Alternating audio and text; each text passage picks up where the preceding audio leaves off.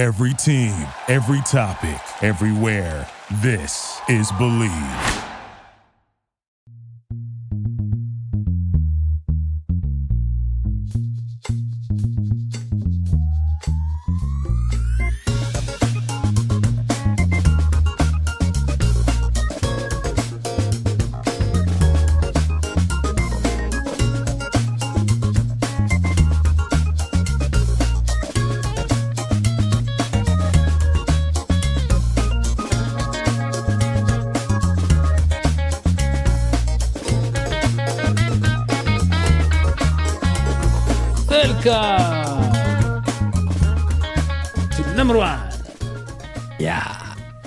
Podcast.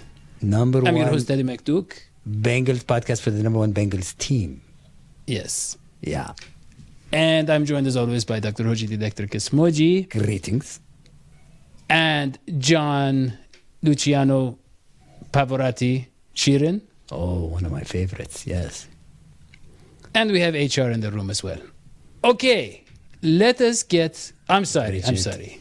Yet out of Check respect, because of it is, I think it is uh, Women's Memorial, National Memorial uh, Month or Women's Awareness Month. About a week. And so, out of respect, I would introduce HR, and obviously, I have written down the name here of Brenda Jacobson. Okay, Jenkins. let us. Thanks, Hodge. Right.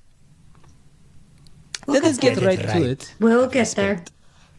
Well, look, today we want to talk about some draft stuff and some more non news, some more nonsense non news. But first, Briggs.tv.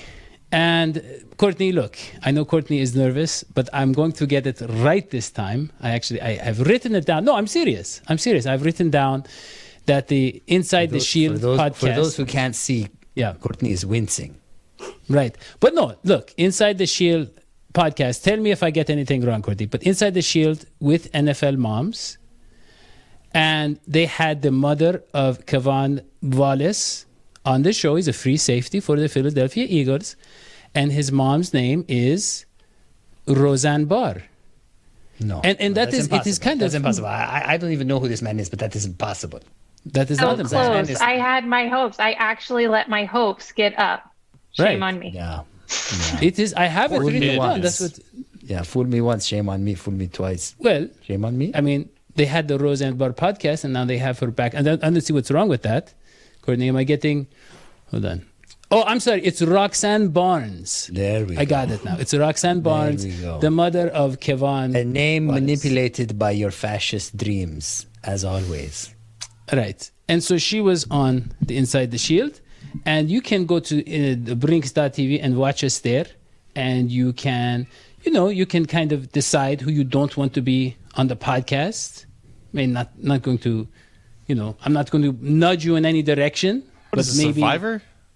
Yeah, I mean that is. I think that is how it works on the Brinks.tv app. You can go there. Just go to Brinks.tv. Yes, and also look, go to Vino.app slash DH Sports. Daddy, I'm afraid you that anyone's get- going to get voted off the island first. It's going to be you, man. We will see about that because, as you know, uh, results can be. I don't know what the word is, but they can be you know, Manipulated, skewed. Yes. Right. Go to the Winnow.app slash DH Sports and get a direct line to me, Hoji, and John. And uh, we send out texts. We try to send them out at least a couple times a week, maybe once a week sometimes. But it's only $3, and you can reply and you can tell us uh, any questions you have, and John will answer those. All right, let us get right to it. So, if you've been following Bengals Twitter, you know that a lot of people have been saying, hey, look at these big contracts. How are the Bengals going to keep this core together? How are they going to give Joe Burrow a new contract? And we know that the Bengals gave Carson Palmer about $100 million, and that was like, what, 15 years It's ago like or burn- something? burning money. 17 years ago. 18, yeah. Exactly. Exactly. I mean, Carson Palmer. I mean, Flush I don't care if it was the toilet while you're at 1920s. That's a lot of money. Yeah, I, I think a lot of our viewers don't know that the second role of this show, besides covering the Bengals, is just hating on Carson Palmer. that we do we do really for no reason except that we've always done it. No one really knows why we hate on Carlson. No, there's a lot of reasons. But uh, they gave Andy Dalton what 96 million dollars. I mean, Wow. you know, and money that was what crapper. 2014, John. Wasn't that long ago? Yeah. Why not just pay me to throw the ball? But no, my point is this: if you pay Andy Dalton 100 million dollars, you pay Carson Palmer 100 million dollars, you're not going to give Joe Burrow 500 million dollars. I oh, mean, Oh, they're definitely. I, I I wouldn't be surprised if they gave him five hundred billion dollars. Yeah. he's worth every. Be a little surprised. I, I I don't know if I would either, John. I mean, if they Like can. Dr. Evil negotiations. No, I mean, if you could sign him to a 100 year contract, why wouldn't you, John? It's a good look, starting hold point for the agent. I don't know if it's going to end there. You know. Well, John, let- let- I, you- if I were you- his agent, I'd get him the contract. How many John. years for a $500 million contract? that'd be 10 years. But I mean, by the time Joe Burrow is up, it, it could be a little bit more than that, the, the total amount. But John, let's uh, John talk about it because John was telling us about the signing bonuses. And, I, I want I want Joe Burrow on this team when his knees don't work. I want the decrepit Joe Burrow on this team. I want on I want him here when he's 50 years old, still playing starting quarterback. I don't care if we win. or Oh, I don't know if he has to when you're, when you were years old. saying that, like he already kind of has decrepit knees now. Yeah, like I didn't know what exactly. you were. I going with take that. it. I love it. I'm Yeah. a man who I don't marry for life, but I pick QBs for life. Yep. And I so hate we're, QBs. So we're back with the five hundred million dollar Yeah. range, though. So John, Not- right? So let's let's talk Yeah. about it. So you you were explaining to us in our chat. We have a chat. You can't subscribe to that, but if you could, it'd be more than three dollars. I but thought that was a chat. Okay, go ahead. No, no, no, no. But John, you were explaining that. Look, the, a realistic deal. Mahomes is the best quarterback in the league, according to you know. I would say most NFL execs. I don't necessarily agree, but. Uh, and his deal was only what a third guaranteed or something, John. About yeah, more or less, I think. yeah, and, and the Bengals, like you said, they don't give a lot of lot of guaranteed money out, and I'm I'm getting the idea it's because they don't actually have the cash to do so.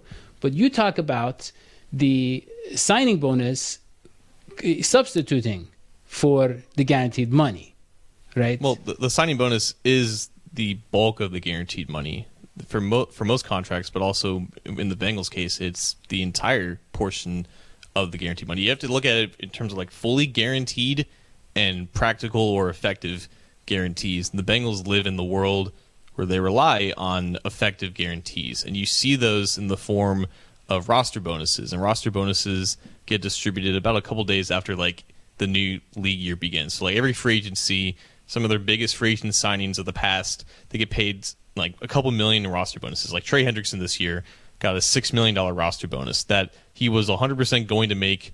Like regardless of what he did, like he was a phenomenal edge rusher for them last year, but he wasn't going to get cut after he signed a four year deal. So he was going to be on the roster for March 21st or whatever the date was, and he was going to get paid that six million dollars. None of his base salary or, or the rest of his contract is guaranteed, but I think he has another roster bonus due next year, so he's going to get that money because this is the Bengals, and they don't typically cut some of their biggest contracts before the, like the very last year, or maybe uh two years before the actual end of the deal. So the Bengals use those roster bonuses in their negotiations to make up for the fact that they don't guarantee base salaries for whatever reason. Honestly, it's not something that I'm acutely aware of, to be honest with you. But I look at the Mahomes contract, and that was like the standard before Deshaun Watson signed his fully guaranteed deal. Mahomes is getting 45 million a year for 10 years, which I think is a good baseline for the Burrow deal.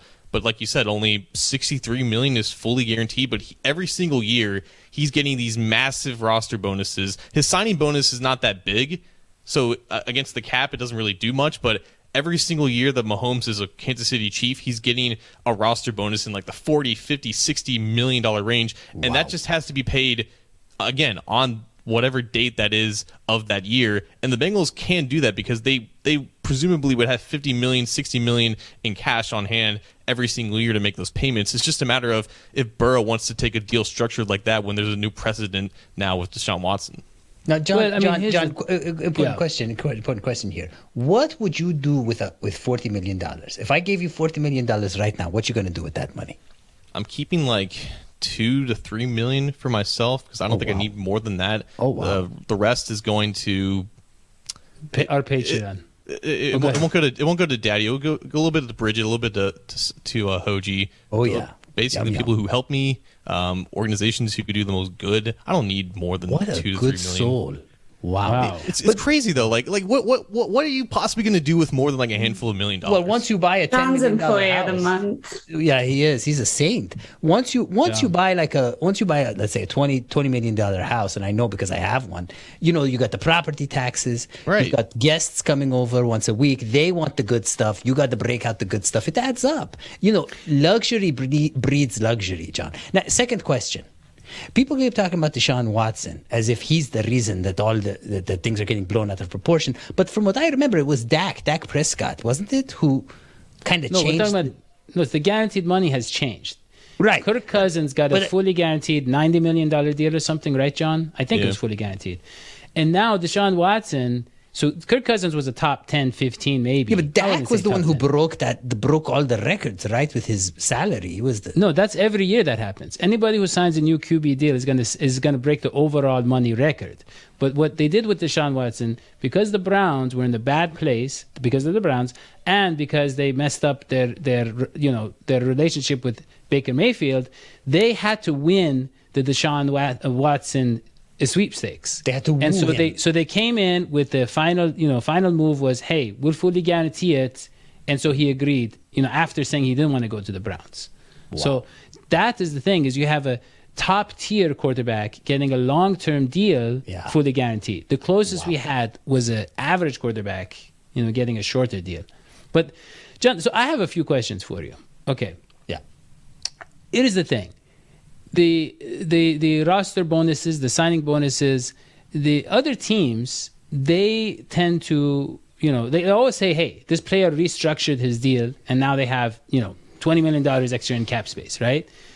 But they're, they're not losing any money when they restructure those players. The players right? are gaining more money. They're gaining more money. at, at that Yeah. at that time of the restructure because it's being converted to a signing bonus, and the signing bonus gets prorated throughout the rest of the the duration of the deal. But the signing Right. bonus is paid up front, right? So instead of getting paid that in salaries over the next well, or however many years or whatever, you're just getting that money up front. So it's beneficial for So- the player. It's beneficial for the cap. Yeah.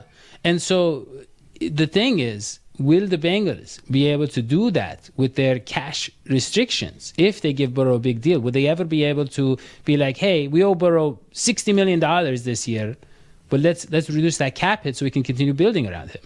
Uh, Now, I mean, I apologize they- for my they- glasses, by the way, John. Like, I don't know what's going on with my glasses. Yeah, I'll, I'll answer it. You you try to fix them. Um, I, I, they don't really restructure really, anyways. Um, be, they have opportunities to do so because they they escalate base salaries and they have roster bonuses, and you can convert base and roster bonuses to signing bonuses. But that's typically just not what they do, and that leads to the narrative or the reality that they're quote unquote cash poor or more cash poor than most other teams or they're not as liquid. I don't necessarily think that's the case. Like because of revenue sharing, like no team is necessarily cash poor. They spent a lot of cash every single year and they're gonna spend a lot of cash for Joe Burrow. Don't think for a second that they're not going to get a deal done with Joe Burrow. It may not look like the Deshaun Watson deal, but they're gonna sweeten it enough to the point where Burrow's gonna get all the money that he deserves. Yeah. And he deserves a lot, I think. He is to the Bengals what Michael Jordan was to the Bulls. And Michael Jordan, I will remind the viewers, is worth more than $2.6 billion.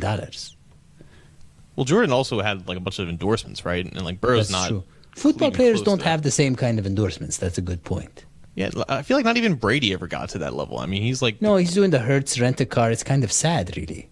Let's Right. go. He doesn't have the shoes. He, no one wants to buy Brady shoes. Though, what would Brady shoes be? They'd be those white sailor, middle-aged guy shoes. You know what I mean? Who wants to He's buy got that whole like Lululemon line for Yeah. dudes, right? Yeah, and and it's a rare it's rare for a man to be thin enough to pull that off. Really, once they pass thirty, you know. I don't even know what happened to this conversation. It, it started talking about football, and now you are talking about some some sort of radical. The room came know. to life when I we feel- talked about fashion daddy-o, and you have not a wit. I just fashion retaped my glasses. What are you talking about? Look, let us move on. I want to talk about the the the off season of the Bengals. John wrote an article talking about how like the that. Bengals, yeah, on cincyjungle.com. Go check it out. It's free. And he wrote about how the Bengals prevented a lot of injuries last year because they were ahead of the game. They were using advanced analytics to prevent ligament tears. Yeah. Yes. And uh, so he was, uh, I wrote down some of the, the notes that he talked about, and they had, uh, you know, they did uh, like 10,000 Madden simulations, I think, to Wow. predict when injuries would happen. And they also, they put very powerful microphones next to the, the players' knees and elbows to listen to when they were about to crack. No, but really, John, what does that mean? What does it mean to have uh, to be able to predict injuries? I know they're giving them rest, and the Bengals this year they're starting camp later than everybody because we had such a long season. But what did they do last year that you know about the you know to to kind of balance out the the you know getting them prepared and also making sure their bodies are not burdened too much. See, this is an issue I have because you labeled it advanced analytics or arthritics in this case, and it's not really advanced at all. And it kind of creates kind of it's, it's like a gatekeeping type of sense because you don't. It's like an intimidation thing where it's really simple.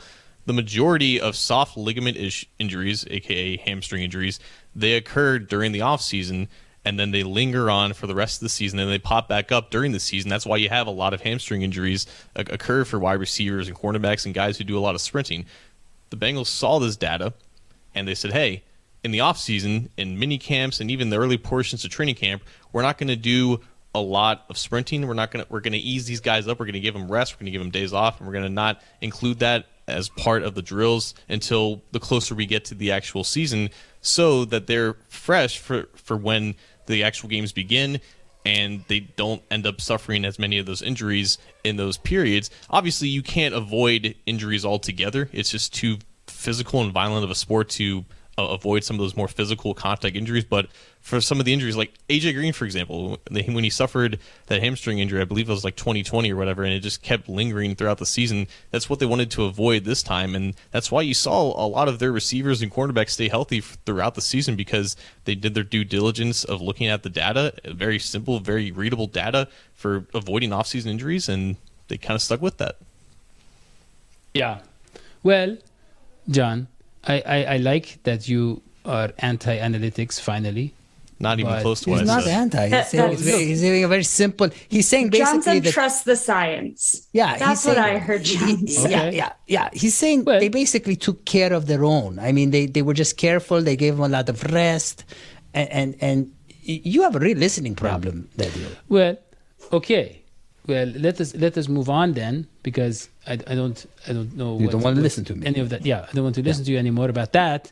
But John, let's let's talk about the draft. Okay. Now, Oh, yeah.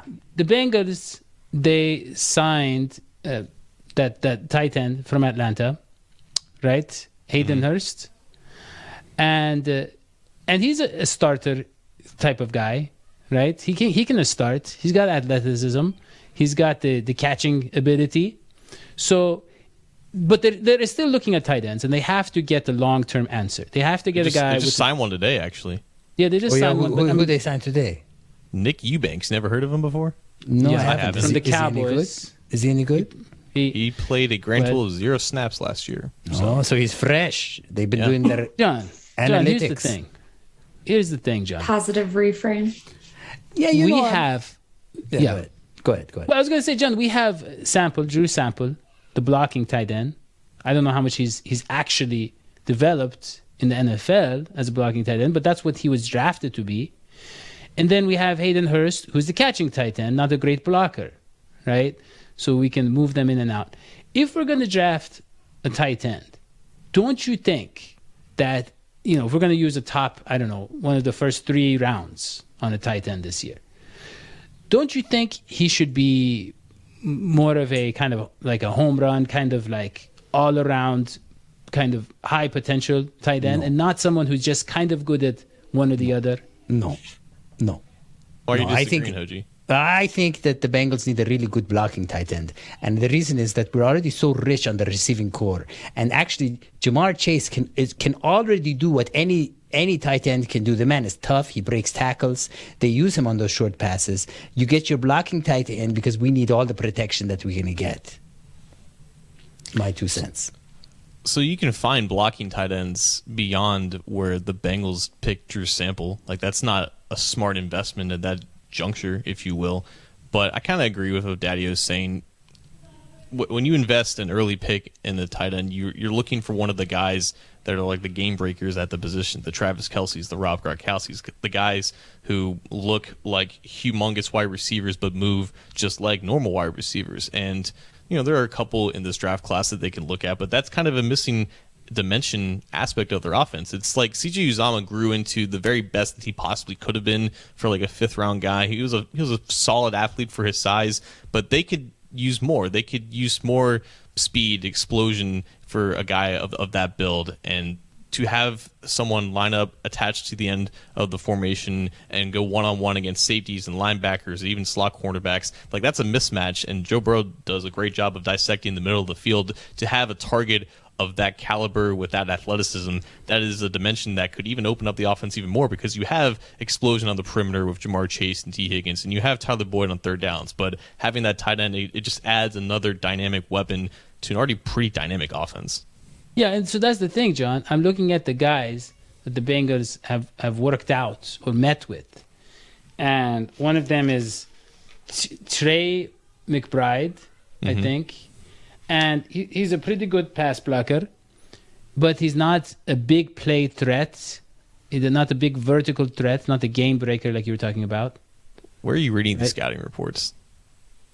Okay, did I did I get his wrong? Are these from the 90s again? you remember when you brought the 90s scouting reports and you thought they were from like last year? Well, I mean, I, I'll be honest. I actually watched a little bit of his tape, as you call it, the mm-hmm. YouTube Well, highlights. if it was on while we were- tape. but but no, and and I actually thought he looked like a pretty good, you know, downfield threat. Yeah, and he's a big guy. He looks pretty big. He's So- like six six four two fifty something like that. Well, yeah, That's big. And so there there's him, and then there's this Grant Calcaterra guy who had the uh, lot of concussions, and he's an average blocker. And and when I look at his tape uh, receiving, I don't see an advantage over you know Hayden Hurst, right? Mm-hmm. So I I don't know. I just I just want to see what you think of these two prospects. Are is it serious? Because the Bengals have met with a lot of players the last couple of years and not drafted them, whereas before the previous two years, it used to be a good sign of who they were going to draft. Do you remember, John? It seems like there's been a little bit of a, a change there. Yeah, I mean they worked out Penei Sewell last year, and obviously they didn't take him, but they did work out Trey McBride at his pro day, and he ran like a four five four forty something like that, which is That's really crazy. good for his Yeah, size. a big yeah, guy, like a big guy, yeah.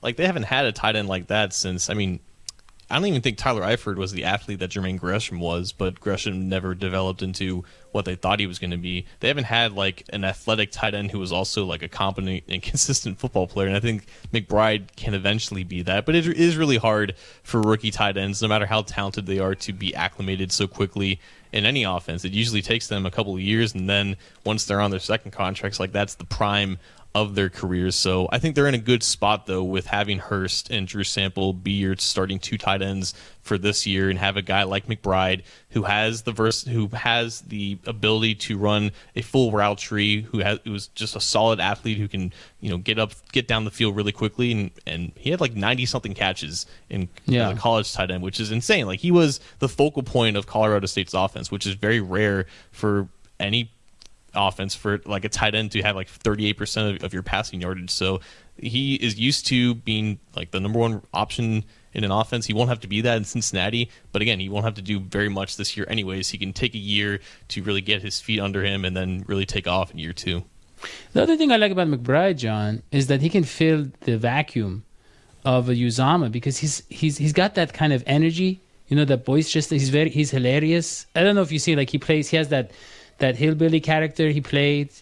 You know, on Eastbound and Down and Vice Principals. He's he's a very funny guy too. No, I think So- you're mixing him up with somebody. Is it? That doesn't sound. Yeah. Yeah, hers. Okay. Yeah, I don't, that doesn't sound like. Well, we can move on. We can move on, John, and uh, let us go to along the lines, and let's talk about. Well, first, I I, I know that we talked. We're going to talk about uh, Jamaree Salyer, but before we do that, John, today there was a lot of rumors about the Bengals, or not rumors, but mock drafts mocking Tyler Linderbaum to to the Bengals. And there was a discussion with, I think you were on there with Goodberry and others, and they were like, oh yeah, the Bengals should definitely get him. He's a beast. His tape is incredible. Other people are like, oh, I don't want another Billy Price. His arms are so short. And they're like, Yeah. oh, Billy Price is not, you know. I saw a tweet where, where they, they had the Tyrannosaurus Rex with really small arms.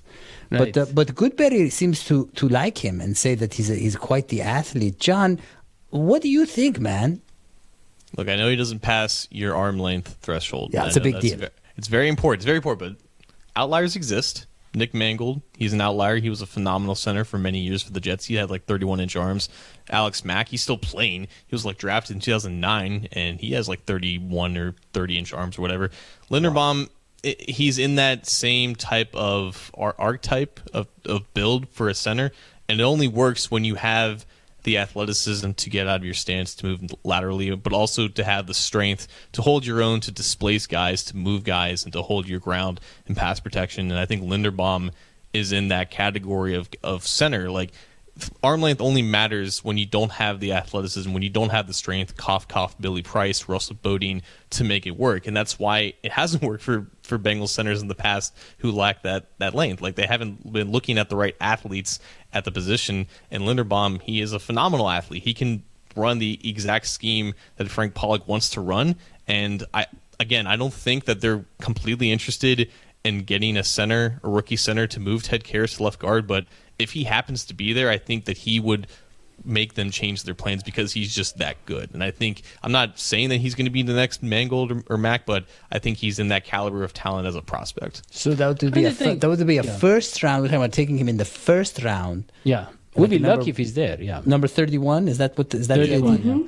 But John, let me ask you something about the arm length, right? Because he's a kind of a slimmer center. He's 290, I think. So, I mean, if he loses, when you lose weight, right, your arms they come out a little bit more. They protrude, like they're they're not hidden under the fat as much. No, no, no, no. They Isn't look that- longer. They look longer. They don't become longer. That you. That's part of the skeleton. Okay, okay. Well, I think we need John. to bring a physician on. You know, That should you be his remember- off-season Yes. project. You know, you know? I remember when, when they wanted to take Burrow, there were actually people talking about this Burrow's hand size and Yeah. it being uh, suboptimal hand size, and we haven't had any issues with his hands being small. actually, it's been an advantage. His hands, yeah, yeah, yeah. He gives people yeah. fives when he's going, and, and Yeah. the kids he gives kids fives, and people love him because he got the small hands. Yep. John, so look, they worked out Jamaree Salyer, and uh, he's a guy from Georgia who we know that they could is a guard. And and the thing here's my thing, John, is would they really draft a guard that early after getting Jackson Carman?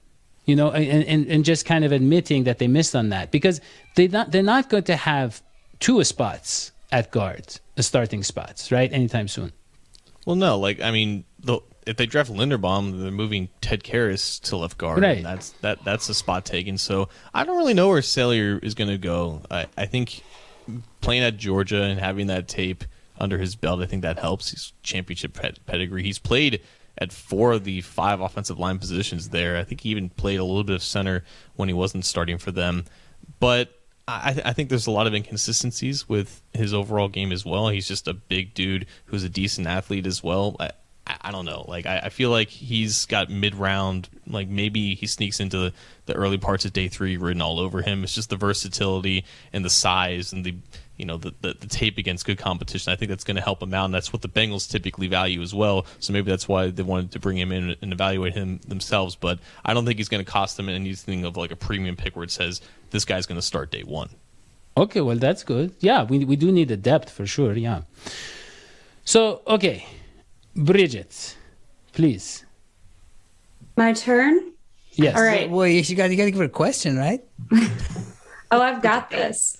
I've got this. Okay. So we're gonna wrap up, and we're gonna do. Hoji, you actually inspired me. A couple weeks ago, you kind of called on us, and you didn't prepare any of us, and it was sort of fun. So, um, speaking of Bengals Twitter, a little bit ago, yes, yesterday, I think Bengals tweeted asking who should be ruler of the jungle for the 2022 season. So, for folks who don't know, ruler of the jungle is a sort of like silly thing they do at Paul Brown Stadium. But uh, It's not before, serious. It's it's a very serious. But go ahead, please. Oh yes, incredibly serious. Like Ickey Woods with plastic on his th- that just all serious. Um, so it's like this pre-game ritual. The ruler of the jungle leads the Who Dey chant, and there were all kinds of great rulers of the jungle for the inaugural series in 2021. We had Kay Adams, Ickey Woods, Bengals Jim, uh, Chad Johnson. There are others. Those were four I remembered and wrote down so I wouldn't forget. And so Bengals were asking on Twitter who should be ruler of the jungle for 2022. Um, and like I think this like means something to the fan base to uh, to to be able to have a little bit of say in it. Um, the strength of the fan base is quite clear. I don't know if anyone saw the Reds are having Joe Burrow throw out the first pitch on opening day on April 12th. And it's also one of the first opening days where the Reds haven't been able to sell all their tickets. Um, and so pulling a little bit on that Bengals fan base. Um, so I want to ask each of you who do you think should be ruler of the jungle for one game in 2022? John, we're going to start with you. Me? Let's bring back Jerry Springer back into town. I don't know when Oh, the last wow. time he's been here, but uh, let's get the former mayor on the on the throne. I love it. I got to, sh- that reminds me, I got to tweet out a picture of me and him at Starbucks from a few years ago. All right. That would be Jerry great. Springer. We'll tweet that. Hoji, who do you think? Well, I who else would I pick other than Oprah? I mean, you bring Oprah there, she's going to give more gifts to people. She's the gift that keeps on giving. I'm a personal friend of Oprah's. I could make the call. Oprah. I love it. I love it. Yeah. You get a Bengal and you get a Bengal. I, I, Exactly. People would people would lose their minds. Yeah, it would be America's team. The Queen City would bring the Queen to the Queen City. All right, Daddy-O, I mean, here you go. I know for you, Bridget, it's a, it's a joke, this whole affair, but it's, it's actually a very serious thing, as I said. And the answer is obvious. It should be Mike Brown. He should reassert his dominance atop the throne of the Cincinnati Bengals. Look, there's been a lot of challengers to the throne, to the ruler of the jungle, from his retinue. And I'm talking about, you know, it happens all the time. If you look at history in monarchies, that you have sometimes the closest family member, sometimes your daughter, sometimes your son-in-law. They they are trying to overtake you, and you don't even realize it until it's too late. And so, with this public display of authority, Who Mike hurt Brown, you when you were a child, Daddy? I want to know what happened in that I'm just saying. I'm just saying. We we need we What need an authoritarian. clear- His brain is set up in structures of authority. The man is really, really, really messed up. I don't know, Bridget. I think you got your answer. It is only one true ruler of the jungle. Oprah. The rest is just a that's charade. Yeah. that's that is a an option and a perspective, Daddy-O. So thank you. Thank you for Thank sharing. You, That was a great segment. Thank you. Hey, n- are you guys not going to let me share mine? Oh, oh. and what about yours? Well, Bridget? we always forget Thank you're you. part of yes, yes. Yes. So I say John Legend. He can be ruler of the jungle. They can run him down. He can sing the national anthem, and then he can do the halftime show. I'm sold Really? on it. Yeah. He's I a changed mine. Bengals fan. I changed my vote. I changed my. I want John Lennon because maybe I could play in his band too. I love it. there you go. And if Not you, like you said John Lennon and just making sure that you know No, he's not Legend. able Well- to do with that. No, no, no, no, no. John Legend, John Lennon, though. I surprised. mean, John I'm Lennon surprised wouldn't do Hoji that. isn't calling for his old spooky friend. stuff. Though I remember when they uh, announced the John Lennon assassination, it was during uh, the, the Super Bowl, actually. I'm surprised John uh, Hoji is not calling for his old friend George Clooney to to be the ruler of the jungle. That's kind of surprising to me. Well, he's my yeah, he's up there. He's like top ten, but but you can't. Wow. No one beats Oprah. You know, I'm gonna Okay. have to. I'm gonna have to have to head off. Yeah. Do you want me to do my Okay. uh, athletic greens real quick? No, no, no athletic greens. uh, A couple of weeks. So don't buy athletic greens. Don't buy. next uh, Two weeks. Get rid of Yeah, it. Throw give us- out your yeah. athletic greens for Yeah. a couple Well, of you weeks. can- Buy their competitors too right now. Yeah. Yeah, and then buy them after April 14 again, so we show them, you know, who's the ruler of the jungle, as Bridget likes to call it. But okay, look. So we will see, Oji. We will see you later. Okay, let us just wrap up with the promotion. And uh, look, you can go to the winnow.app or you can go to patreon.com slash dhsports. You're thinking, why? Why should I support this show? Well, John, Why why do you think people should support this show? Why not? You're Yeah. supporting me. You're supporting Right. Bridget. You're supporting Right. um, Hoji. You're supporting um, someone I'm This forgetting. But cat. Yeah, yeah, the you're cat supporting Matilda. the and, and look at that cat. Look at the, the, how well fed that cat is. If we don't continue to get new patrons, that cat is going to. uh, Well, I'm not going to say what it's going to look like. It's going to hurt Bridget's feelings, but it's not going to look as good. It's gonna look like a real Bengal. And the other thing is when you give money to us, the amount that goes to John, if any does go to John, he you've heard from John's mouth, he gives most of his money away. This man, this man is so generous. So you, if you are generous, it is going to a good place, and that is John, potentially in the future. Okay. I think that's all we have, but we're going to continue to cover the draft in upcoming weeks. We're going to look at some cornerbacks next week, and uh, we will give you full draft coverage. For John, Luciano Pavarotti, and HR, I'm Daddy McDuke. Bridget. Don't forget to subscribe. Turn on notifications, very important. Turn on notifications, and we will see you next time. So long, sweetie. Bye.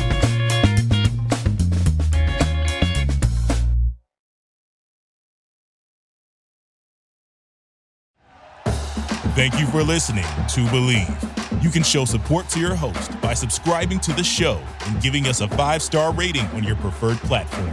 Check us out at Bleav.com and search for B L E A V on YouTube.